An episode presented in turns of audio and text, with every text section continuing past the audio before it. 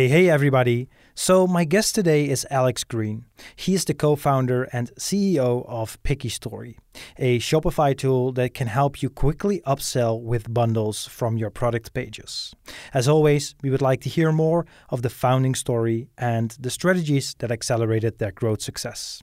Alex, are you ready to take us to the top? Hey, Mike, sure. Thanks for having me on this podcast. Yeah, my pleasure. So, can you tell us more about who you are and Picky Story? How would you describe it? Basically, Picky Story is more than just an upselling tool for Shopify, like we probably many of us know and familiar with. Picky Story, we have a really high and large uh, vision towards uh, the next couple of years of building really the first automation platform for sales for e-commerce merchants. And we're basically very focused on SMBs, and we see this as an underserved market with masses of stores that are looking for a platform that really will help them automate their sales. Um, so really, Picky Story started back in 2019, where me and my partner we both worked for a, a company that was an ad tech company where we helped the, the company to serve other e-commerce brands by creating automation and tools for them. More of a, you can think about it as algorithms that we created to help them generate more revenue from their stores through their campaigns or sales activities within the stores. And I'm more on the um, marketing sales side of the things, and my partner Eugene, he is more on the tech side. He was our CDO as well. And we both decided that it will be a great idea to take you know, all of our knowledge and put it into work through a product that will help SMBs to do these automations uh, through sales. And I'm very proud of what we already achieved, and I'm really excited about you know what's coming ahead. Sounds good. So, what's the exact business model of Picky Story? How are you making money? So, Picky Story is a very straightforward. Uh, it has a very straightforward business model, a subscription-based model where we started as a with a, with flat pricing where we thought, you know what, we don't really know. When we started our beta, we didn't really know how to price it correctly, and so we started with a flat pricing of you know pay us twenty dollars for these you know bunch of features, fifty dollars for another and more advanced features, and that's it per month. And then we realized after a couple of months since we ended the beta that so many stores are generating add to carts with us, like real performance and real results that they're getting through Picky Story. So why not join their success and changing our pricing instead of creating flat pricing, change it to usage based pricing. And this is really the thing that we're doing now. We just started it lately, I would say a couple of weeks ago. Still, I would say in an experiment mode, but we see already great results where people are paying us only when they're generating re- value from the app.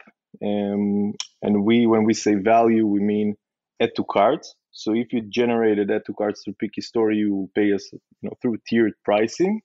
And this also enabled us to create a freemium plan where if you only generated up to 25 add to cards per month, you will get Picky Story for free. You won't pay us even a penny.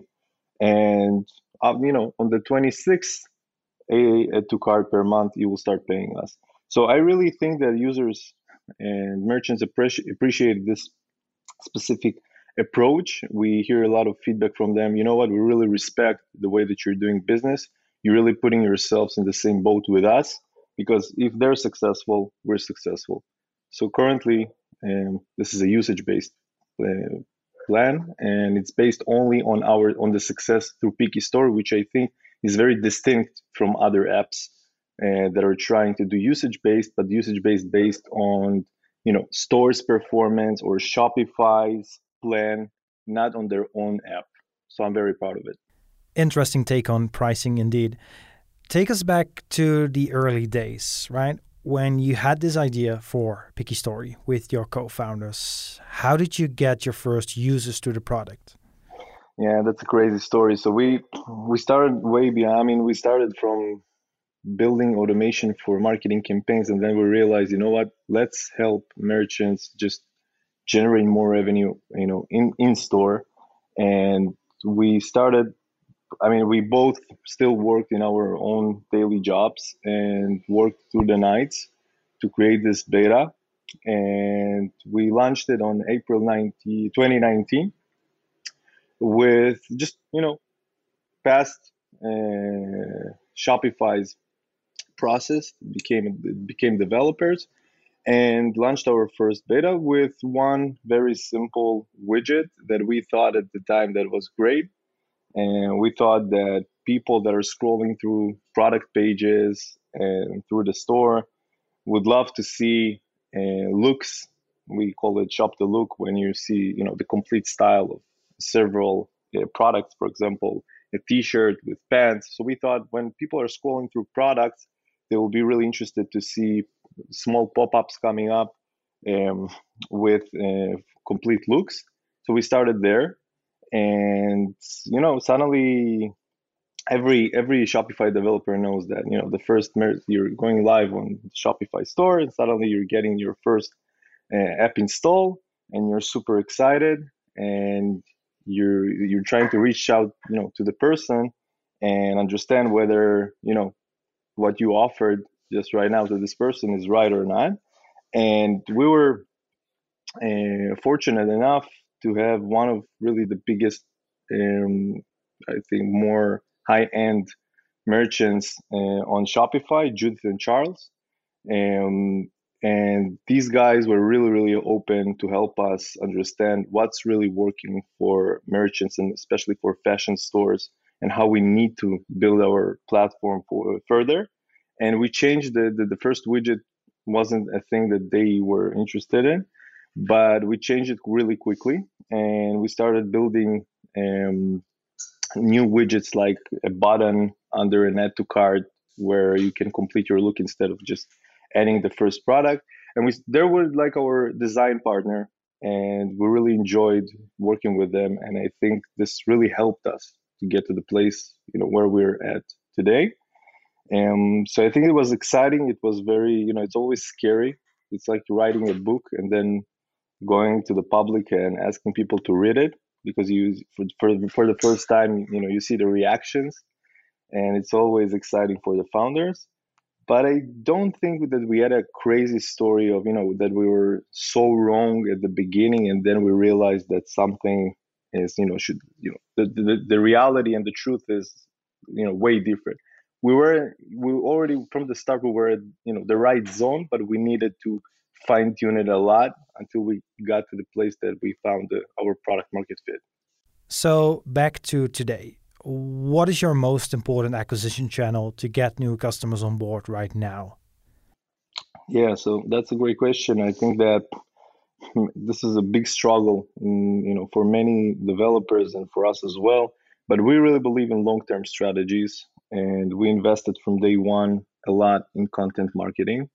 And also believing that we need to go for the long tail keywords so we started so we started investing it um, hiring a blog writer and and we're basically releasing one blog at a time one blog in a week one blog post and this really helps us grow for the long term people discover us through Google. So I would say it's content marketing. Other other channel, of course, we're repurposing everything. So if we started from the blog, then we will repurpose it through email marketing. We'll repurpose it through social. Um, but I would say invest in your long-term strategies, not in not only in paid. I mean, paid is great, but most developers they cannot do it uh, at the beginning because of budgets. So content marketing worked for us at least. Love it. Long term is always the better strategy, in my opinion. At what stage is Picky Story right now in terms of revenue, and how much time did it take to get to this point? Yeah, so we we got out of beta um, half a year ago. We called it beta. Of course, it was our official beta. It means we ran in the store for almost one year in beta mode. And since we started, uh, char- I mean, since we got out of beta, uh, we started charging uh, our merchants.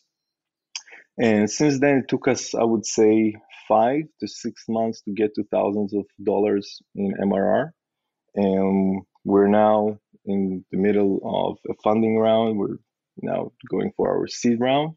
And so I would say if you're doing things, I mean, there is no thing as doing things right. There isn't such thing. But I'm just saying if you're focused and you're not going, you're not spreading thin, you're focused with one thing that you want to do and one problem that you want to solve, shouldn't take you more than a couple of months to get to hundreds of merchants and even thousands of dollars and should be accomplished. Love it. Great numbers and good luck with the seed round. Thank you. Well, great, Alex. Thanks for sharing the story behind Picky Story. Now, let's wrap it up with a lightning round of six questions to inspire others. Before we dive into today's lightning round, let's hear a quick word from a sponsor. Do you want to build your product the best way possible? Listening to user feedback is one of the best ways to do just that. Upvote provides you with feedback boards which you can use internally or share publicly with your users. It also includes a nifty product roadmap. You are getting a 10% discount when you try out their 14 day free trial and subscribe to one of their plans. Use promo code PIRATES and you are all set. Go to upvote.com and start a 14 day free trial. Now, let's go back to the interview.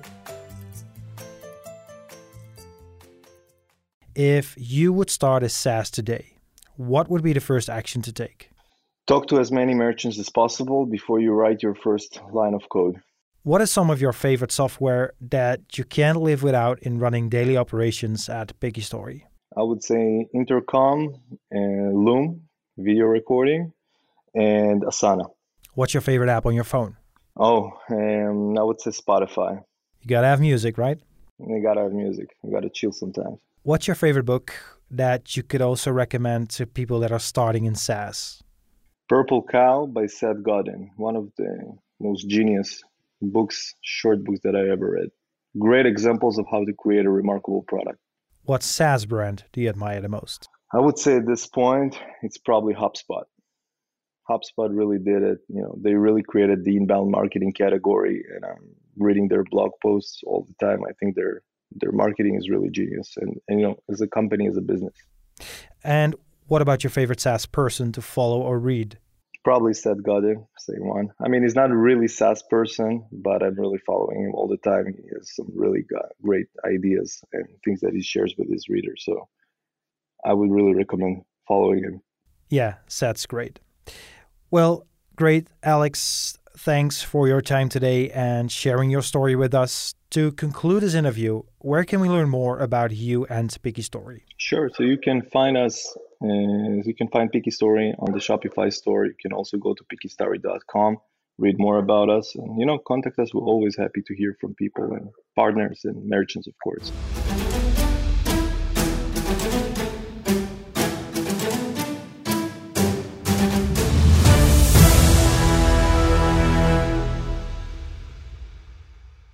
Thanks for listening to this awesome episode of the SaaS Pirate Show. We hope you enjoyed it. If you do, please do give us a review to help us get the podcast out to more people. If you are into SaaS, please come and join the awesome SaaS Pirates Facebook group to connect with like minded people. Without further ado, I hope to see you again next time. Take care.